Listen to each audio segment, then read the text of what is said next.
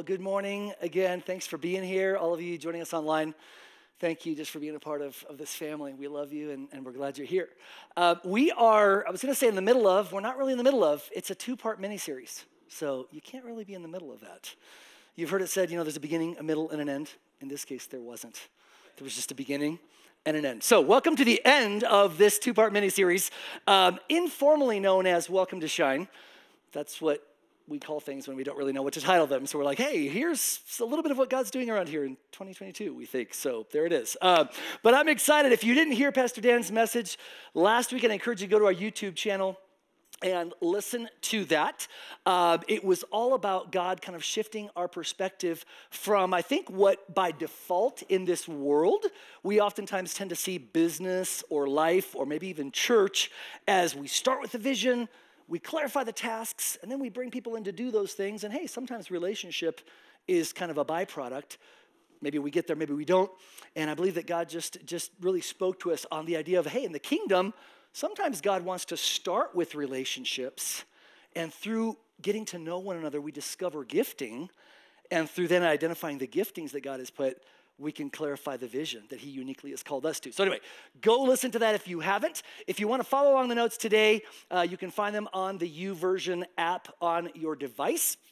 Um, my wife did want me to start off with a quick testimony, and that is yesterday we had something crazy happen in our family as I was entering the notes into YouVersion, speaking of, and that is my daughter and son in law uh, texted the entire family. We have a text thread, we call it the Big Tribe. They texted out and they said, uh, Our doggy ran away. And three of our four kids got puppies last year, like in the last six months. And this is a beautiful little uh, beagle. If you can pull her up, yeah, that's Harlow. And they had gone to visit some friends in Florida. They're living in Nashville now, but they went, drove six hours to Florida. They drove an hour out into the country where this gender reveal party was going to be. And as part of the gender reveal party, because it seems appropriate when we're talking about babies to fire like shotguns like 10 times. Some of you guys are like, yeah, I like that, you know. anyway, that's what they did. Well, the uh, Harlow got skittish, started crying, jumped out of her arms, ran into the woods, and was gone. They could not find her they looked, they started panicking. We all started panicking. I mean, we were very calm and like, the Lord will surely intervene. Anyway, but we were all praying together. We were crying. We were bargaining with God, negotiating. I said, Lord, I know you've got four extra angels up there because the word says there is 10,000 times 10,000, which is like, I think, billions or something. Anyway, I'm not a mathematician, but I'm like, you can spare four. And I literally was praying, God, I want one on every side of that doggy you know, keeping her away from the alligators and the snakes and busy roads and all this. And we've lost dogs to, you know, getting hit by cars and stuff like that. We know the pain of that. And uh, it, an hour went by, hour and 15, hour and a half, hour and 45, two hours. They were literally getting ready to give up and to drive an hour back into where they're staying. And um, we were all praying. We are on a, a FaceTime together as family. And Nathaniel, my son in law, just told Ellie, hey, we just need to put all of our faith in God right now. Whatever's left of faith right now, we need to put in God. And literally, he said that, and she looked up and said, There she is. And she had come back. This is what she looked like when she came back, if you can pull up the other photo. Do you have another photo of her? So that's Harlow, you know, in a happy state. Oh, no, you know what? There's not. I'm so sorry. Anyway, I'm going to have to describe it. Her eyes looked like she had a story to tell. She'd been out in the wilderness for two hours, two and a half hours. And my wife was dropping off a uh, carpet shampoo machine that we'd used uh, at Lowe's, and she pulled up right behind a truck that had a license plate that said God Saves, S A V Z. And literally, she felt like, you know, the Lord was speaking to her because we were starting, you know, we were struggling with, like, okay, Lord, how's this going to end? And, you know, your mind starts going to, are we going to get the little paw print? I mean, you know, just the whole deal. And, uh, and we literally, I sat there at my desk and just sobbed in gratitude to the Lord. And listen, I know that not every story has a happy ending, right? We're not here to tell you that, hey, every time we ask God for something or that, you know, every time we need a healing, it happens the way we want and all that. That's not, don't, don't take that away. But I do want you to be encouraged. If you're asking the Lord for something, if you've wondered, is it too insignificant? Is God too busy? Does he care about your pet? Does he care about your job interview? Does he care about your relationship? Does he care about, you know, this or that or the other, the desires of your heart, things that, you know, you might be tempted to think he's too busy for that. He's not. And he is listening. I can't promise how he'll answer, when he'll answer, what it will look like. but I know that He does care about you and that He loves you. So receive that. That's that was bonus. Um, but we're here to talk about today, uh, in uh, uh, concluding this mini series, the idea of the importance of training. Why is training so important to God? And um, I have three reasons. The first one I'm going to kind of move pretty quickly through, and then and then the second and the third one is where I really want to take some time to talk together. But the first one, why is training so important to God? Um, rule number or, or answer number one, because He says it's important to Him. When God's word says something matters, then I think you would probably agree with me. We can all pay attention to go, hey, that might be something to pay attention to. So, Pastor Dan talked about Ephesians 4, verses 11 through 13 last weekend. I'm just going to take one more opportunity to read it with you because I believe it is that valuable to what God is speaking to us as a church. But it says this So, Christ himself gave the apostles, the prophets, the evangelists, the pastors, and teachers. Pay attention to this part, verse 12, to equip his people for works of service, so that the body of Christ may be built up until we all reach unity in the faith and in the knowledge of the Son of God and become mature, attaining to the whole measure of the fullness of Christ. I mean, first of all, how awesome is it that God is saying, hey, this is where I want you to go, to the full measure of Christ. He speaks to us there of unity in the faith. He speaks to us of knowledge of Jesus. Does that sound like something that you want? I think it's something we all want, right? And that word knowledge in Scripture, I believe both in the Greek and the Hebrew, speaks of a very experiential knowledge, right? I mean, in the Old Testament, like Adam knew Eve, and then little baby, you know, Seth came along. So, anyway. Tough crowd, man. That literally is so, you know, meaning very experiential, very firsthand, very practical when we know someone, when we know something. God wants us to know Him at the depths of our being, at the depths of our spirit. Peter always says everything is about Jesus, right? It's all, that's it. He's the, He's it. He's the hub, He's the goal, He's the objective, He's the, the way, the truth, and the life. It's all about knowing Him and just being close to Him. Um, but here's the thing, just real quickly, right? When we read this passage, um, all of those leadership roles that, that are gifts to the body, did you catch what they're supposed to be doing? Anybody? You can pop that verse back up there, Michael, if you don't mind. Equipping whom? Equipping who? The people, the body of Christ. Yes, for what? Service. And do you know what that word service is? It is the word, the same word as, as we get deacon from, diakono, and it is, I hope I pronounced that right, Mark or others who actually would know this stuff, but correct me later if I didn't, cl- somewhat close. It is the work ministry. Ministry. Wow. When I say ministry, normally in the 21st century, what do you think of? Or who do you think of? Pastors, leaders, right? Oh, that ministry. Oh, that's .org, you know, such and such an evangelistic ministry, such a missions ministry, or maybe the pastor who speaks. But here in the word, we're being told that God is saying, hey, I want my people equipped for works of ministry. So, who is, according to the word of God, who are the ministers in this room? All of us. We are. Us is them. They is us. We, all of you, listening in online. If you love Jesus, if you're a part of his body, you are a minister. Man, may God help us to grab this. So that's where we equipping becomes that much more important because the process of training and equipping is what enables us, right? Empowers us to step into the things that God has called us to do and to be. Okay, so moving on from this, let me ask you this. Um, what is, and if we have the, yes, we have a microphone. Uh, what do you think is a difference in between teaching and training? What is the difference between teaching and training, or what is the relationship between the two concepts and the two uh, processes? This is the interactive portion of Shine Church. Welcome. So, this is the part where we are not asking rhetorical questions, but we are actually asking you. So, I think that teaching is theoretical, it's the idea, it's the information, okay. and training is practical, it's experiential, and it's practice. Mm. It's doing it. Good. Love it. Powerful. Somebody else over here. Jackie.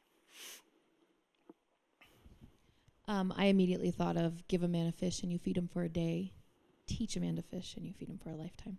Wow. Very good. Mm-hmm. There's a multiplicational element and an ability to, yeah, that's great. Somebody else? And then we got one in the sound booth after that. Teaching is like telling somebody how to run. Training is actually running. Woo! wow. Yes. Michael. Teaching is imparting knowledge, and training is imparting a skill or how to do something. okay. Wow. Good, Michael. Anybody else? Good. You guys agree? Oh, yeah, we got one more. Yeah. Uh, teaching is about the thinking, and training is about the action. Wow. Great. Love that. So Smart good, group of people here. Woo! Smart group of people. Man alive. We need some of you guys to come to Saturday just to, you know, no, I'm just kidding. just kidding. That's awesome. I love it. So good, so rich, guys. Everything that's shared. And I think we all agree, right? It's not that one is right and one is wrong or one is better and one is not, right? They, they both, I think, would we agree that they can work really well in tandem? That, that as our mind is renewed, then that then facilitates us to act or to do, right? Out of the, the overflow of, of how we think, right? So I think such a powerful thing, but they're not exactly the same. And I believe that God is saying, hey, I want to incorporate both in greater measure. And he's saying that in his words. A couple of thoughts I had is um, I wrote down um, training is about becoming, not merely knowing. Um, the goal is transformation, not just information, right? And I think we would all agree with that. And again, they're both so important and they can both work hand in hand beautifully uh, in the kingdom of God and to help us become. Uh, what God is calling us to be. Just that I thought about this. Um, I know a lot about the, well, I don't know a lot, but I know some about the Navy SEALs, right? I mean, I've learned about Marcus Luttrell. Anybody?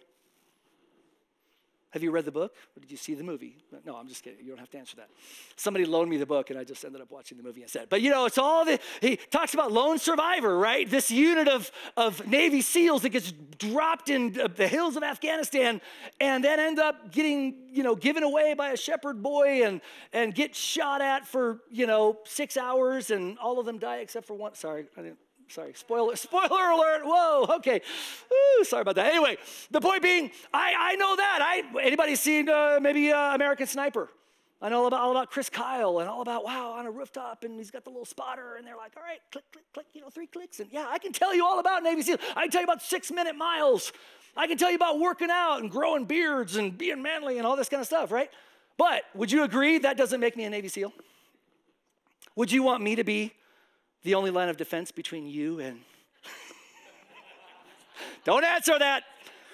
Because, you know, I could be little David, you know, with my sling, but, you know, yes. I think we all agree, right? There's a big difference between knowing something and truly becoming something, being transformed. Um, why is transformation, why is training such a big deal to God? And why should it be a big deal to us? Um, Back in 2005 and then in 2011, my wife and I got to go to Israel with Jubilee Fellowship Church. And it was really just a, an incredible perk uh, that they offered to their staff. They would try to take different members of the staff um, and, and, and try to rotate through the staff as much as possible to give each of us an exposure. And one of the things that I took away from uh, my trip there, there were many things that impacted me. Um, I even, my eyes moistened up once, I think, but you know, it might have been the allergies. Um, but here's the deal we went to the Western Wall. And at the western wall, uh, they have a curtain that's about five uh, feet high or so. And all the ladies are on the right hand side as you're facing the western wall, the Wailing Wall. All the men are on the left. That's just how they do it. And this particular day that we went, there was a bar mitzvah celebration happening, a rite of passage. So a young boy, 13 years old in a day, um, was there with his dad, with his, probably his grandpa, some other men in his life. And he had two big scrolls that were you know, the Word of God, right? And at the bar mitzvah ceremony, at this rite of passage, is the first time that a young man is entrusted to read the Word of God publicly. So, no doubt he's trained, he's prepared, he's practiced, he's, and this is a big moment, right? Where, uh, and so they're there. And one of the things that a father will often say as part of that ceremony is God, I thank you that from this day forward, I am no longer responsible for the sins of my son. Think about that. Maybe a glass half empty kind of approach. but here's the power in it that they're saying from this day forward, he's a man. From this day forward, he stands on his own two feet, even before God, the judge. From this day forward, I consider him an equal in terms of his, his relationship with God. And that father is so proud. Sometimes they'll lift up the child on their shoulders and say, This is my beloved son in whom I'm well pleased. That can be part of that bar mitzvah celebration. Here's something interesting. On the other side of that curtain were, you know, probably the mom and the other ladies and all this kind of stuff. And they were like, they were like yelling and, and doing that. And then they were throwing candy. So they were. so you've got these men trying to be all serious, you know, like this is this is God's work over here, you know. And the ladies are like, yeah! And as soon as they would look, pelt them with candy. like you still have some of the childhood in you, you know. you still like chocolate. But anyway, the point being that here's what, what struck me is that that dad is taking his son seriously. That dad believes in his son's ability to become. He's not just saying, Look at me as a man. Look at how well I am a husband. Look at how well I am a father. Look at how well I am a man in the community who is respected. But he's saying, I believe that you are called to become what I am. I believe what's in you is capable of growing and transforming and developing into the fullness of one day perhaps being a husband, perhaps being a dad on your own right. When you think of the way God looks at you, is that what you think of? Do you hear his voice saying, I see so much in you? I believe so much that you're capable of. I'm so excited about the gifts that I've put inside of you. I'm so excited about the way that you can reflect me uniquely in a way that DJ never will ever even dream of. In the unique context, in the unique line of work, or the unique set of friends, or the unique personality that you have, or the unique sense of humor you have, or the unique way that you engage with people at the gym, or in the classroom, or wherever with your family around the Thanksgiving dinner table. Do you hear him? His father's heart of prayer. You know, a father is the first to see and believe in his child. Right? I believe that dads often are like, you know, ah, is that a chest hair? You're a man, son. Is that a little whisker coming out? Ha ha, you're growing a beard and you're only seven. Yeah, that's my son. A dad, hopefully, if you didn't have that kind of a dad, man, I'm sorry. And I realize in this world we don't all have those kinds of dads. But I believe that the father longs for you to hear that that's the kind of way he sees you that that's the kind of dad he is. That he's, man, the tiniest little sign of, of gifting, of talent in any area, of, of passion shared for him or with him. Man, he's all over it, just shouting and screaming and cheering you on and calling that out and rejoicing over you. He believes in us, he takes us seriously.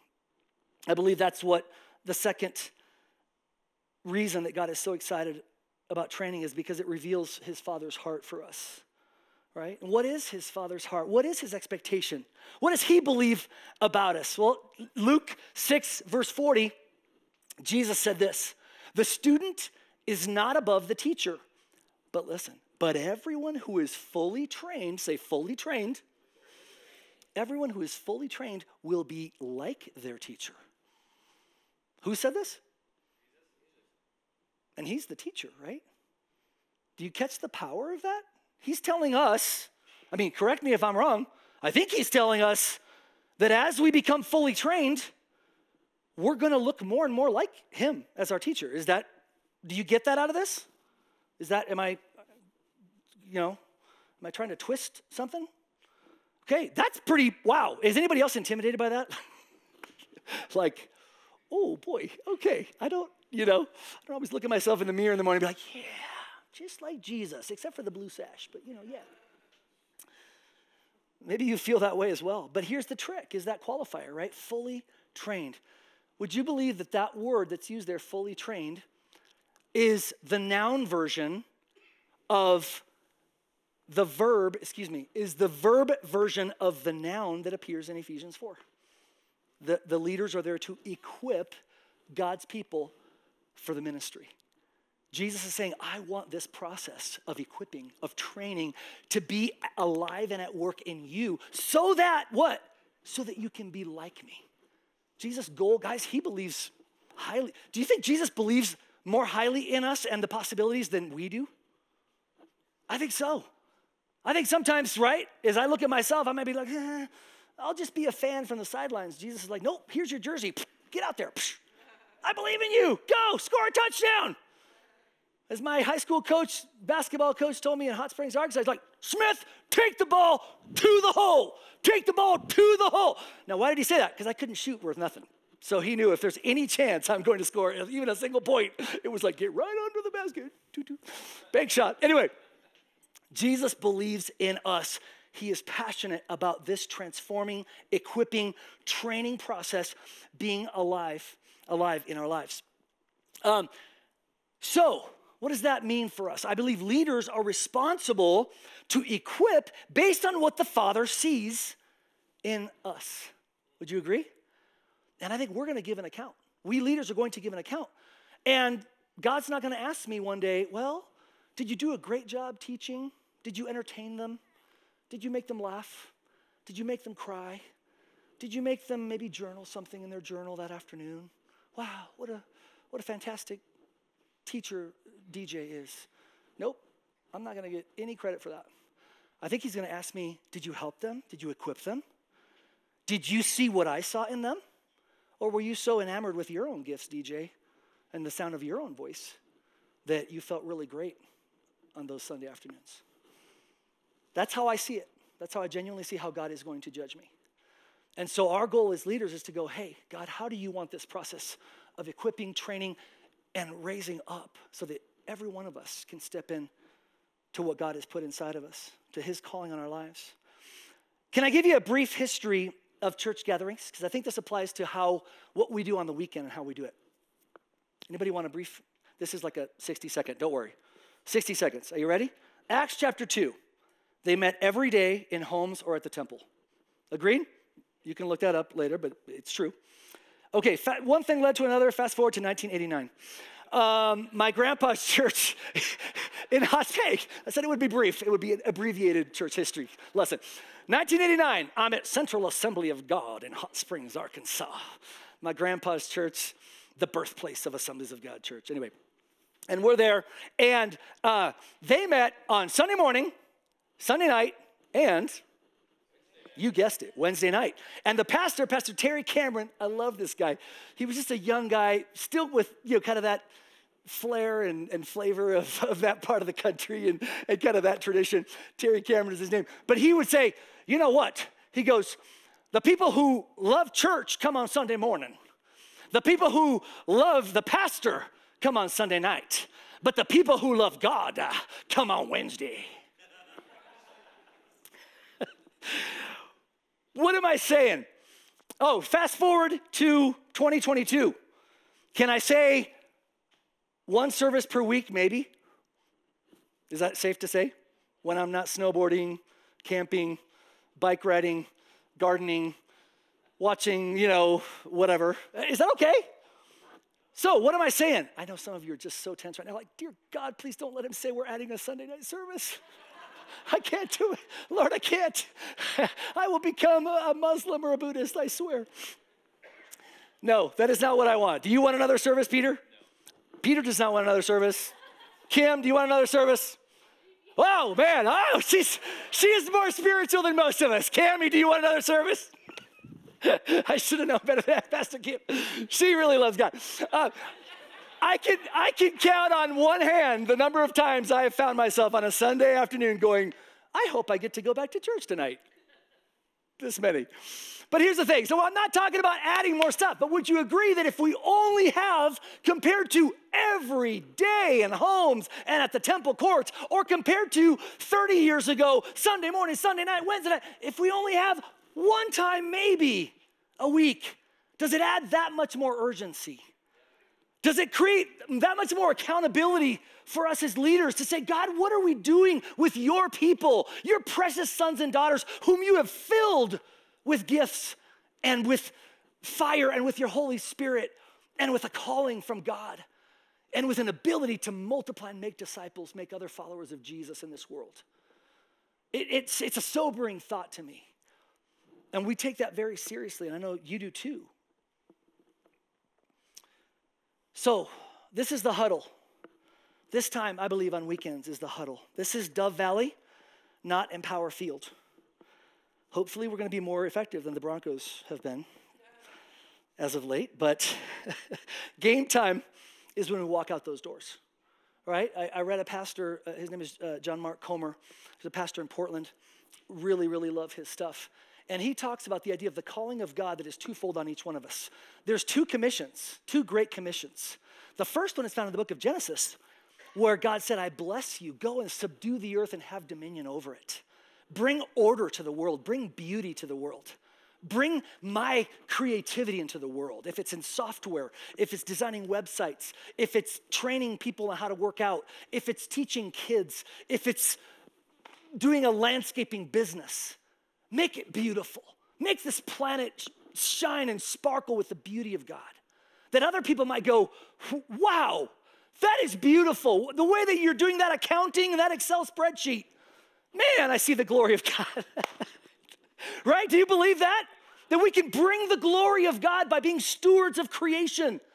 We need to take some time as Christians to think about that commission because as we do that with all of our hearts, like so many, Daniel and Joseph, and look at all of right history in the Word of God, the men and women that, that really just heard from God and saw how they can reflect Him in creation were often the ones that had a platform to actually tell others about that God that they served. But yes, there is a second commission of making disciples of all nations, obviously, as we know from Matthew 28. And so I believe God is saying, hey, I want church to be a time where you're not just being equipped on one of those commissions for an hour and 30 minutes a week, you're being equipped for the other 166 and a half hours of the week. Does that make sense? You're being equipped and empowered so that you know how to go out there when you're on the front line, when you've got the jersey on, when it's game time for you, and you feel like, yeah, what I just experienced on Sunday, that's equipping me now to go forth. And I feel confident. And I feel, you know, that the Lord is with me. And I'm learning from my brothers and sisters, and I'm learning from the leaders, and I'm being challenged and encouraged and equipped. Bob Sorge says this. Bob Sorge is a, was a worship leader who um, lost his voice through a surgical mishap, and his whole life was turned upside down. But he writes in his books, it's tremendous the depth of relationship he has with the Lord. But he wrote this When God wants to teach us something, he puts us in a classroom. When he wants to train us, he puts us on the battlefield. Kind of what Lauren was saying, right? When God wants to teach us, and that's important, he puts us in a classroom. We need to learn stuff, right? It's important. But when he wants to train us, he might move us to the battlefield, let us actually have battle experience. Side note Judges, the first couple chapters, speaks of God even leaving some enemies in the promised land on purpose so that the next generation would learn warfare. Can you imagine? He's like, nope, J- uh, uh, uh, Joshua, nope, don't mess with those guys. Your kids are going to conquer those guys because I want them to know and be on the battlefield and truly be trained, just like your generation, jo- uh, uh, Joshua, marched around Jericho, saw my power, grew in boldness and confidence and faith. I want your kids and their kids to grow that as well. So, why does it matter? Another reason is this I believe that mindset, the mindset of a kingdom, is so important to God. Mindset matters, it sets our expectation. Um, would you agree we rarely rise above our expectations? Has that been true in your life? I mean, I ran a marathon um, too many years ago to count, as you can tell. It wasn't last year, if you were wondering, but I think it was 2014. I ran a marathon. And when I came up to that 13 mile and it was that last point one, I didn't find myself like, I was like, there's the finish line. It was at Town Center, you know, in Highlands Ranch, after running all the way up that last road, you know, for like a mile uphill. And I was literally just leaving it all on the, on the battlefield, so to speak. And I ran, and I didn't find myself going, oh, wow, I'm not that tired. I'm going to go an extra 13.1 to make it a full marathon. No, that did not even cross my mind. I was exhausted. I literally about crumbled. My legs were, were gelatin. And I think I started crying afterwards because I literally just was completely exhausted. But here's the thing when we set a goal for ourselves or an expectation or a mindset, it's rare that we actually are going to exceed that. What if this? What if the enemy has succeeded in allowing us to set our goals here where we, this is almost impossible for us to grow to this place in the Lord? Or what if this? Have you ever felt even guilty desiring something higher? Have you ever felt like, I'm not equipped for that? God hasn't told me I'm a pastor or a leader. I can't have a voice in that way. God's not going to use my words. I'll probably mess it up. I'll probably say something totally out of context and totally wrong that's going to cause somebody to lose their faith and become an atheist. The enemy is an expert at convincing us and setting our mindset in a way completely opposite of what God is saying. Here's how I see you. Here's what I the possibilities I see in you and where I want to equip and train you to become. Somebody said this God is counting boots on the streets more than bottoms in the seats. And I think that's something we can all get around, right? I don't think he's counting, oh, wow, look at Shine Church. They've got 76 people sitting there. Oh, that brings me such glory. No, I think he's saying, hey, I'm looking at 76 people that are boots on the streets, that are making disciples, that are praying for their kids, that are loving their families, that are, however it is that you're getting to know Jesus more and walking with him. He loves that. He sees you out there as boots on the streets. He's proud of you as you as you choose to just engage with him each and every day. Now, years ago, I was um, part of a Tang Soo Do class. And Tang Soo Do is the military version of Taekwondo, which is a, um, a martial art form. And uh, this lady named Karen Eden, who was a, um, a, a, a, meteorologist, would donate her time on Saturday afternoons and help all of us inner city people at the time uh, learn this skill. And, uh, and so I went there and I was a white belt. I made it eventually to, to orange belt, which is only two belts up. Anyway, and, uh, but she would come in and sometimes demonstrate uh, the forms. And man, I wish I had some way to illustrate for you because it was so inspiring. Is there anybody in here that like knows? Uh, Tracy, don't you practice martial arts? Yeah, wow. How, what a coincidence that you're right here at the right time, right when I need you. Would you come and just demonstrate for us kind of like how a martial art form might look by a pro? Give it up for Tracy Lights, guys. By the way, real quick, happy birthday to you. Happy birthday to you. Happy birthday, dear Tracy. Happy birthday to you. I didn't tell you I was gonna do that. Give it up for Tracy Lights. Okay, maestro, cue the music. Oh, no.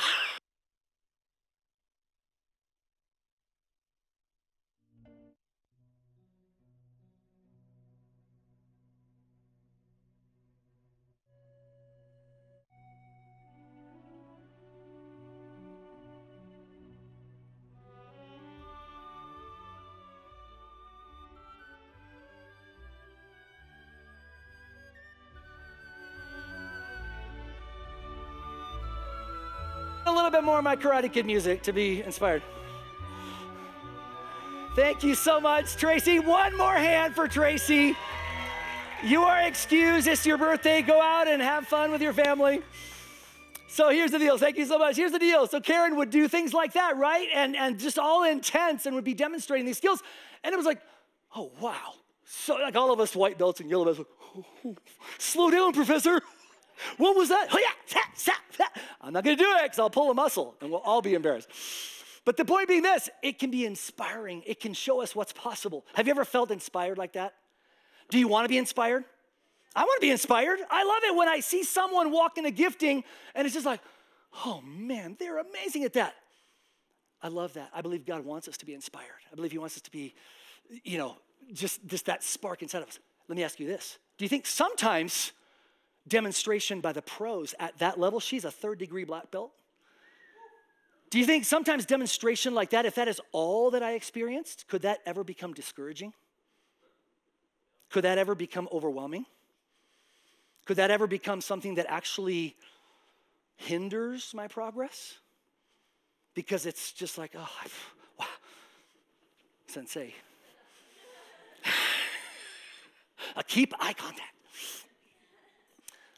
I think that there's a, there's a balance, right? God wants us to be inspired. He wants excellence demonstrated. But here's what would happen in that little Tang Soo Do class is that we would also at times, uh, Karen would say, okay, now I'm gonna have the orange belts turn around, and it was like black belts, red belts, green belts, orange, yellow, and white was all the way at the back, where yours truly was.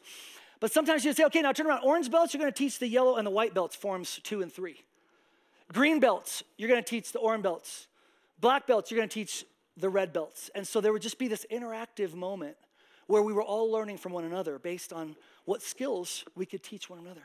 And those were the times, if I'm perfectly honest with you, where I actually was able to then put into practice my forms right where I was at, right at the skill level I was at. I appreciated the inspiration she provided, but sometimes it was just somebody come alongside of me and just helping me get from, from white to white and a half. right?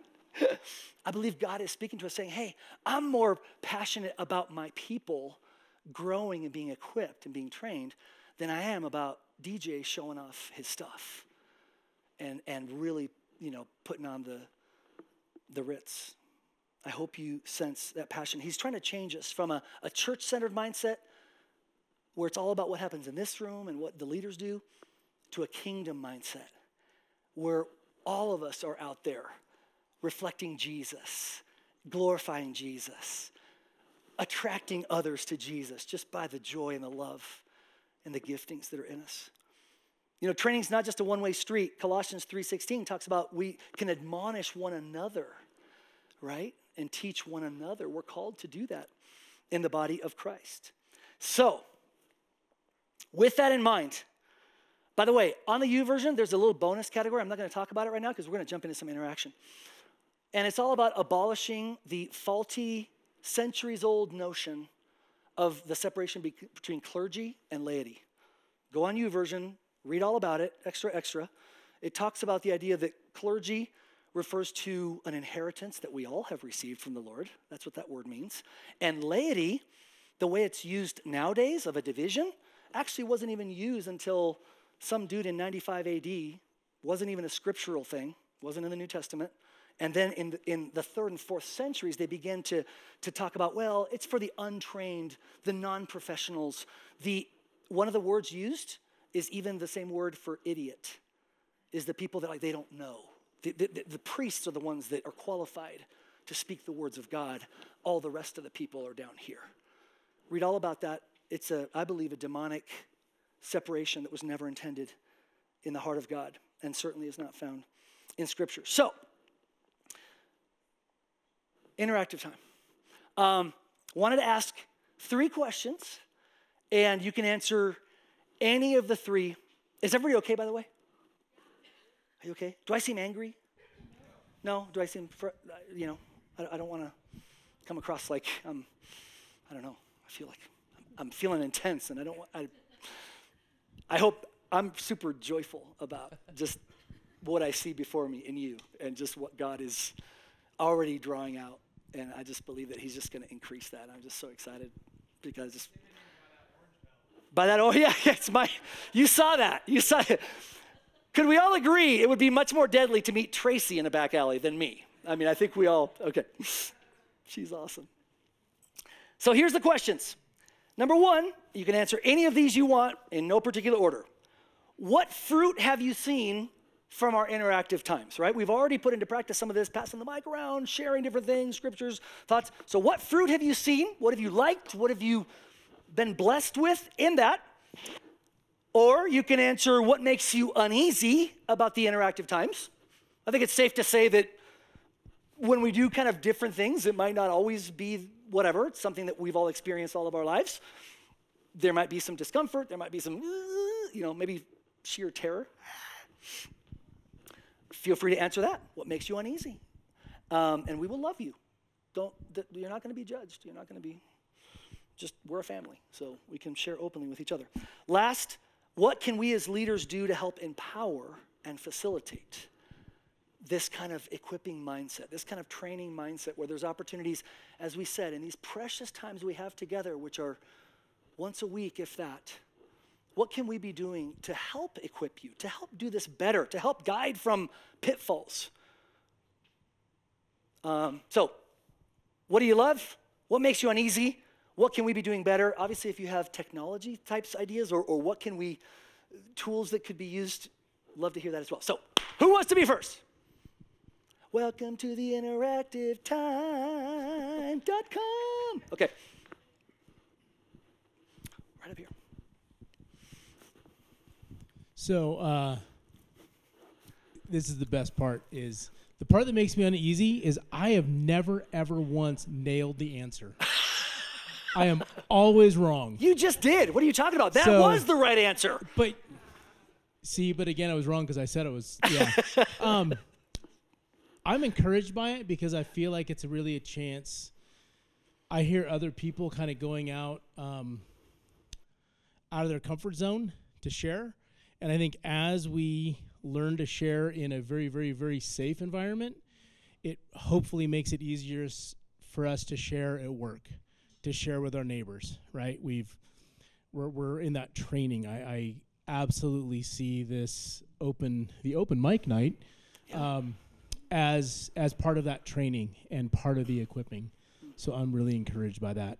Even though I say the wrong things all the time, I love I'm that. cool that too. Powerful insight that even if this is a safe place where we love and trust one another, we can say the wrong thing or, or a thing that we're like, oh, wow, after hearing so and so, maybe that.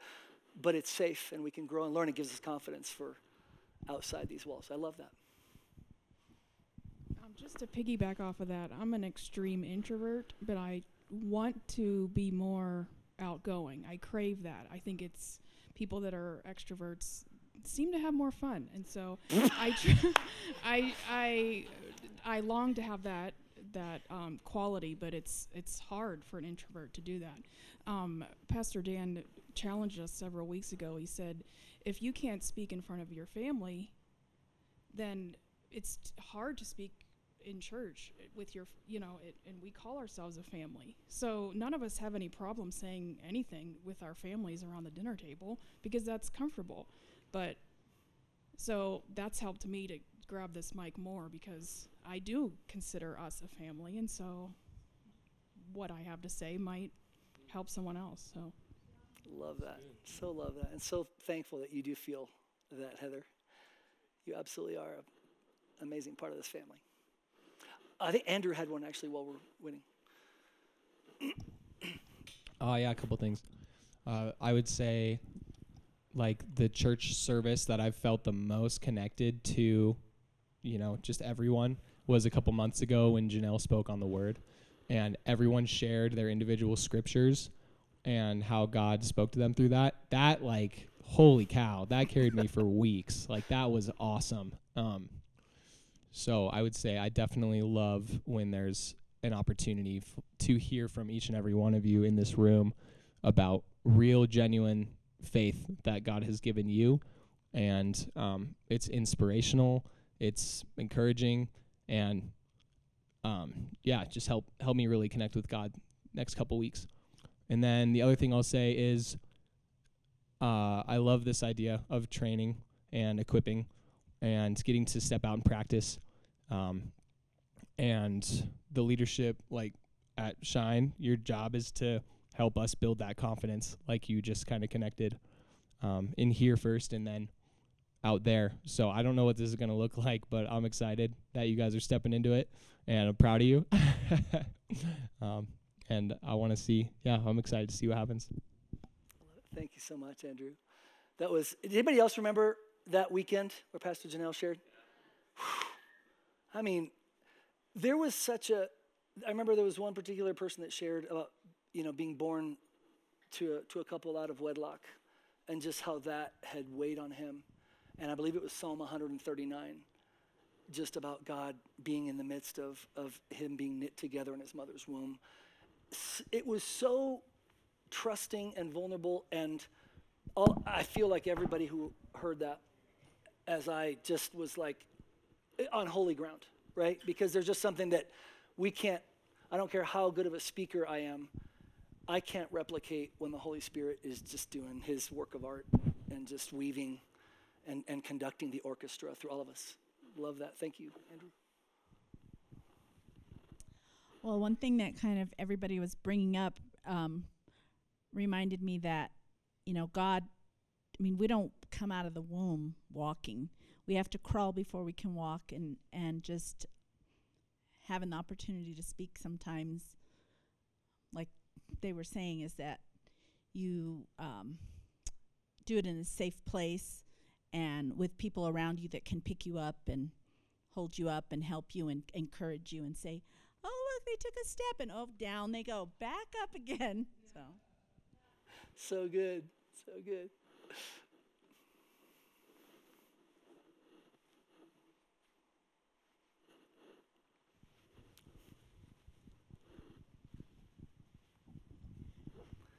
So I'll say what I love about the group share time. Um, but growing up in the church, I feel like maybe the subconscious message that I received is that the people on stage were good enough and qualified, and that I was in some way less qualified and less trustworthy than those people. Um, because we come and we listen to what you say, and um, you know, and we don't say anything. So, um, so I think what I love about the time is that, um, and I think I said this today and last week, that you guys trust the Holy Spirit in the body, that like our Holy Spirit isn't broken. And it's like not just yours that works. and if that makes sense, but I, I feel like in the body, we're so quick to disqualify each other. And even if we're not disqualifying each other, like we're disqualifying ourselves and um, and the father is so much so like he loves the giftings that he's placed in the body. And and i love seeing um, the diversity of how the lord speaks to different people and how different people pull out different truths and different values from from the same scripture um, because it reflects like the lord says all of those things. The holy spirit is quickening all of those things. Um, but you like as one person on stage don't get all of that.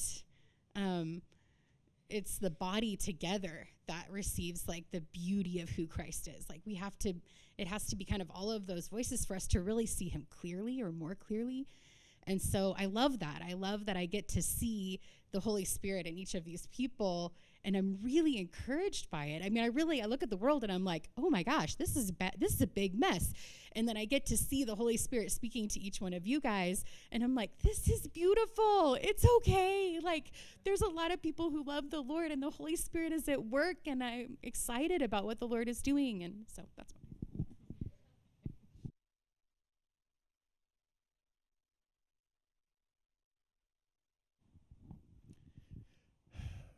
I just wanted to talk about my buddy Moses and training and what this we're talking about how can we train? And what she said a minute ago it, it doesn't happen in an instant. We don't walk come out of the womb walking. I think of moses. Here he is a baby.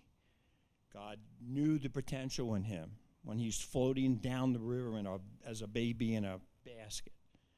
And he's trained into the echelon of egypt to be a leader. And we all know how that worked. He ends up killing someone and he runs to the desert and he's trained again, but this time he's trained by God. And it took him 40 years. And God's instructing him and training him. And he comes out and he says, God, I can't do this. I can't do this. And God knew his potential. And he says, Give me my brother, Aaron. Three chapters later, Moses didn't need Aaron. It starts as little children when we take our kids to Sunday school as babies, through the nursery, into Sunday school. It goes then into junior high and high school and the middle group that you're talking about, the people that are 18 to 30. It's a lifetime of training. It's not a, I'm equipped after two days or a year. And this church is providing that training in all the things that we do at different age levels. That's training and that's equipping.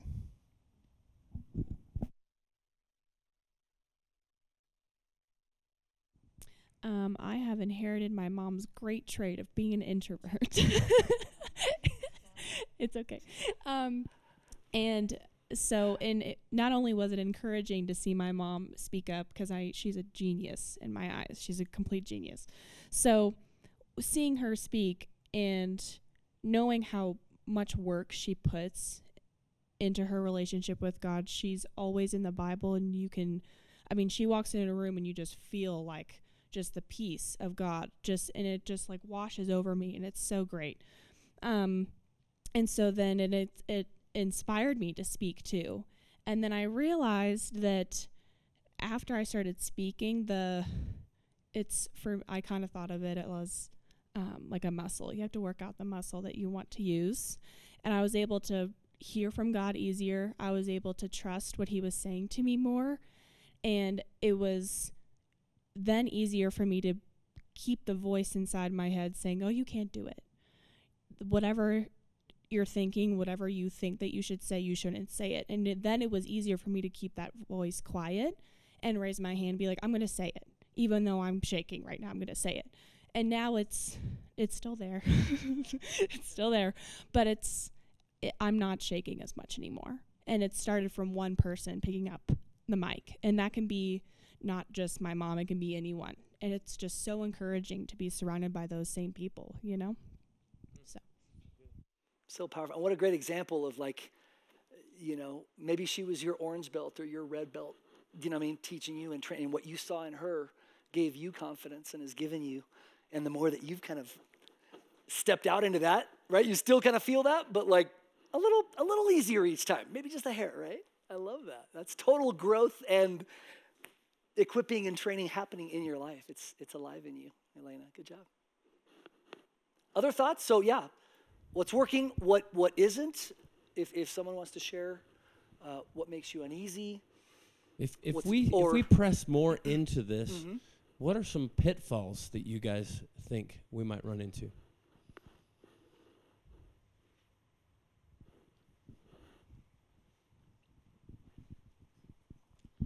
Okay, so I've been in group therapy before, and I, I love this church. And from day one, I've always felt like it was home. I told Dan that the first time we came here. We are from Dallas. Go Cowboys!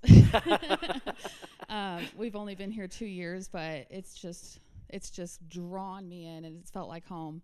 Um, I love everyone here, but I love everyone's story, and I've heard it on the Sundays I come and online. I love hearing people's names and getting to know each other. So I'm asking Ben, what's his name? What's his So that would be my only change and I love it. I love being able to open up. I usually don't introvert as well, but So you're saying if somebody said their name real quick before they. s- No. Perfect. I love that. Could we also say like what city we're from, like on a Zoom call? You know, this is DJ from Castle Rock. I mean, granted, we'd all probably say from Castle Rock at least. My name's Todd. I'm from Denver.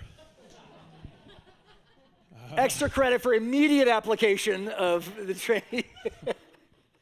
I, I uh, appreciate what about this is that it, it is uh, bridging a gap um, that was God never intended to be there.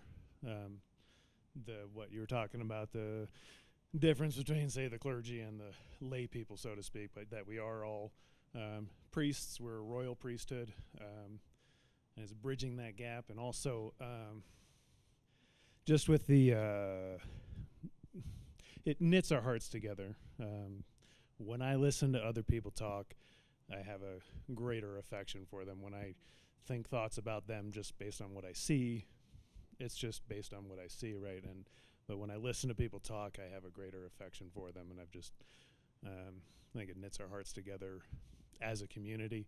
Um, and then two, it gives us a platform, and I think what we've said repeatedly here is that it trains us in speaking about the things of the Lord.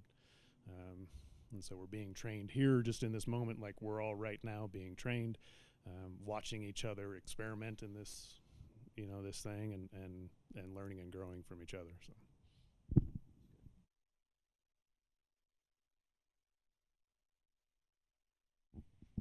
What's up? My name's Peter. I love that, by the way. I do love that because as a family, like we should be able to know each other. Um, okay, so I honestly, what's funny about this to me is that like I've gotten up on stage here and even taught, And there's something that's more nerve wracking, I swear, about doing this, like than raising your hand. Like, it's weird. Like, even for me, like, my heart starts racing. So, like, and I'm an extrovert. So, like, there's like, I can't imagine how hard it is for some of you guys because it's hard for me. Um, but I guess because the question was, what are some of like the down pitfalls or different things like that? I do think even with this discussion and what we've been talking about today with the training, I love the idea of it trickling down from orange belt to so on and so. I'm not. I don't even know the belt line order except for a black belt, like is the top. That's all I know, and white is lowest. That's it.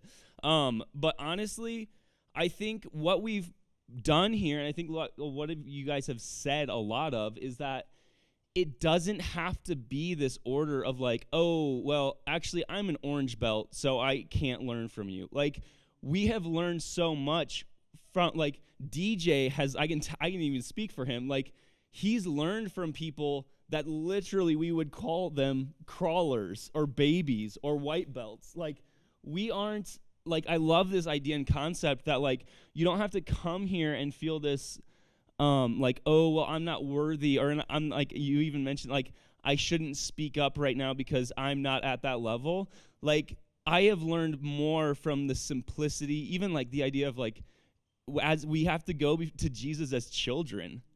Like, children aren't theologians and apologetics and apologetists and like like we have to understand that and so like the one pitfall even today's conversation and again i feel like i'm pushing a little bit back on it is that i think that we could so easily get discouraged in even what we said and so that's one reason i wanted to speak up is be like I don't care if you're a baby or if you just learned who Jesus is, you have something to bring to this family.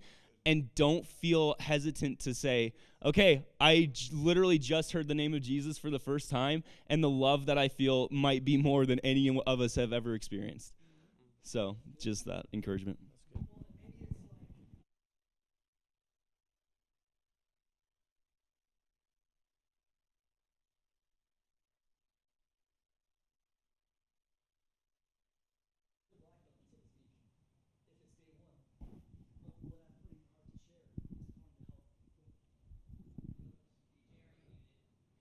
Not, oh, wow. Wow. I was muted. I'm sorry. I thought I, sorry. Um, okay, yes, one more. Well, one more, but the uh, thing I like about this is it shows that we're, instead of just observing, we're participants. Mm-hmm. You know, and as we share, it sh- kind of shows that we're actually listening and paying attention, and if we say something, it actually could help somebody understand what you guys are saying in a better way. So good. Thank you, Andy. You know, so here, um, and I love, thank you so much, guys, for, for being a part of this conversation. We're not done with this conversation. So this is an ongoing, this is an ongoing one, right? We, we want, uh, together as a family, we're going to help discover how to do this well. And you're going to be a part of that. Your voice, your idea, your perception, your caution flag, whatever it might be that you bring to this whole thing that God, I believe, is calling us to, to take another step into you're a part of not just receiving that, but like defining that. Does that make sense? You're a part of helping shape that. Um, so just real quick, because it is 11:33, I want to respect your time. Here's one way, and again, you know that everything we've done is kind of an experiment, right? We've said that I think from the beginning. We're we're not married to any of the forms that we use. I think I speak for all of us when I say we're married to the outcome of becoming like Jesus, right? Can we all agree like we want to become like Jesus, we want to know Jesus. We want to be closer to Him. All of these things of how and what we use for a series or for a six months period or for a year or for a week, I think we're all kind of like probably holding those more lightly. Like, Lord, show us, right? We might try some things, they might not work as well. We might tweak them, we might throw them out, then other things might work great. So I, we appreciate just that sense that you guys have of like, hey, as long as there's a good chance it could be effective and draw us closer to Jesus, then maybe let's try it, right? And so thank you for for that. And so I think that's kind of what we're saying. We're not saying we're going to turn everything upside down and next week when you come, you know, whatever, right? Like don't don't be afraid of oh no. Oh, what?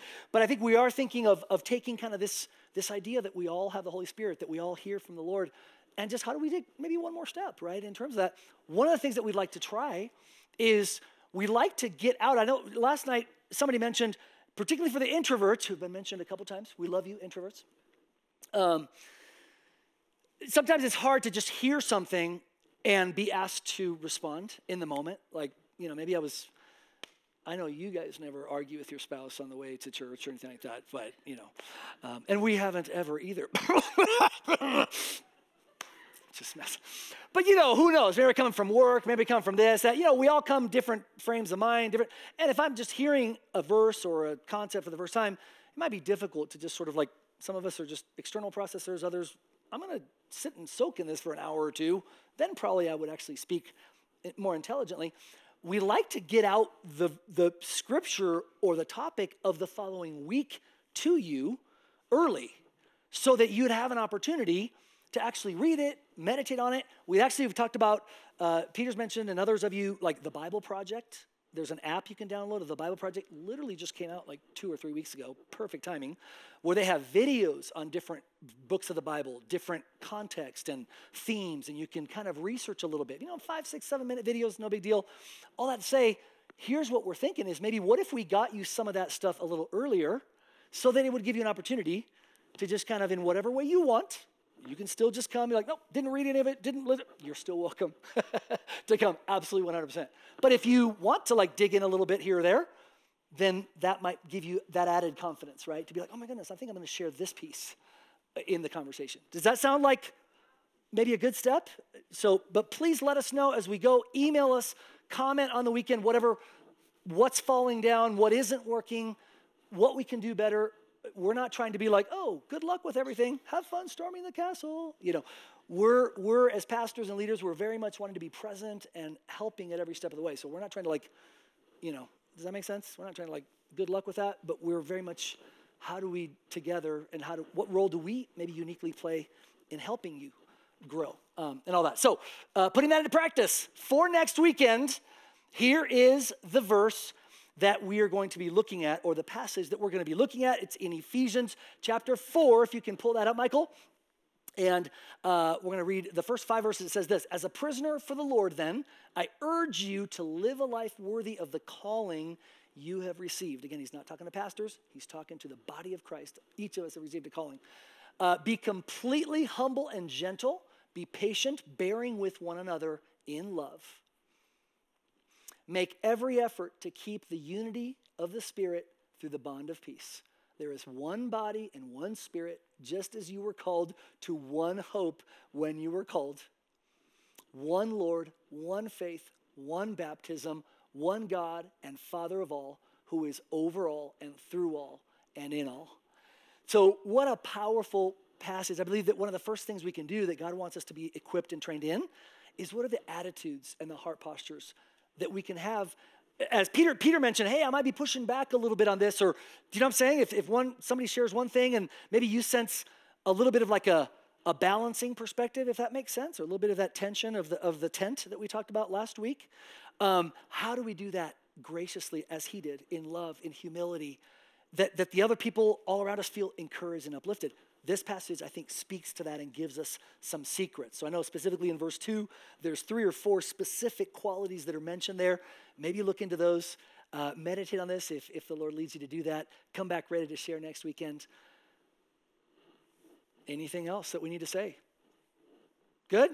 You guys good? Okay. Well, God bless you. May the Lord bless you and keep you. Make his face shine upon you. I forget the rest of it. It's all good. God bless you. Have a great weekend. Vai acontecer.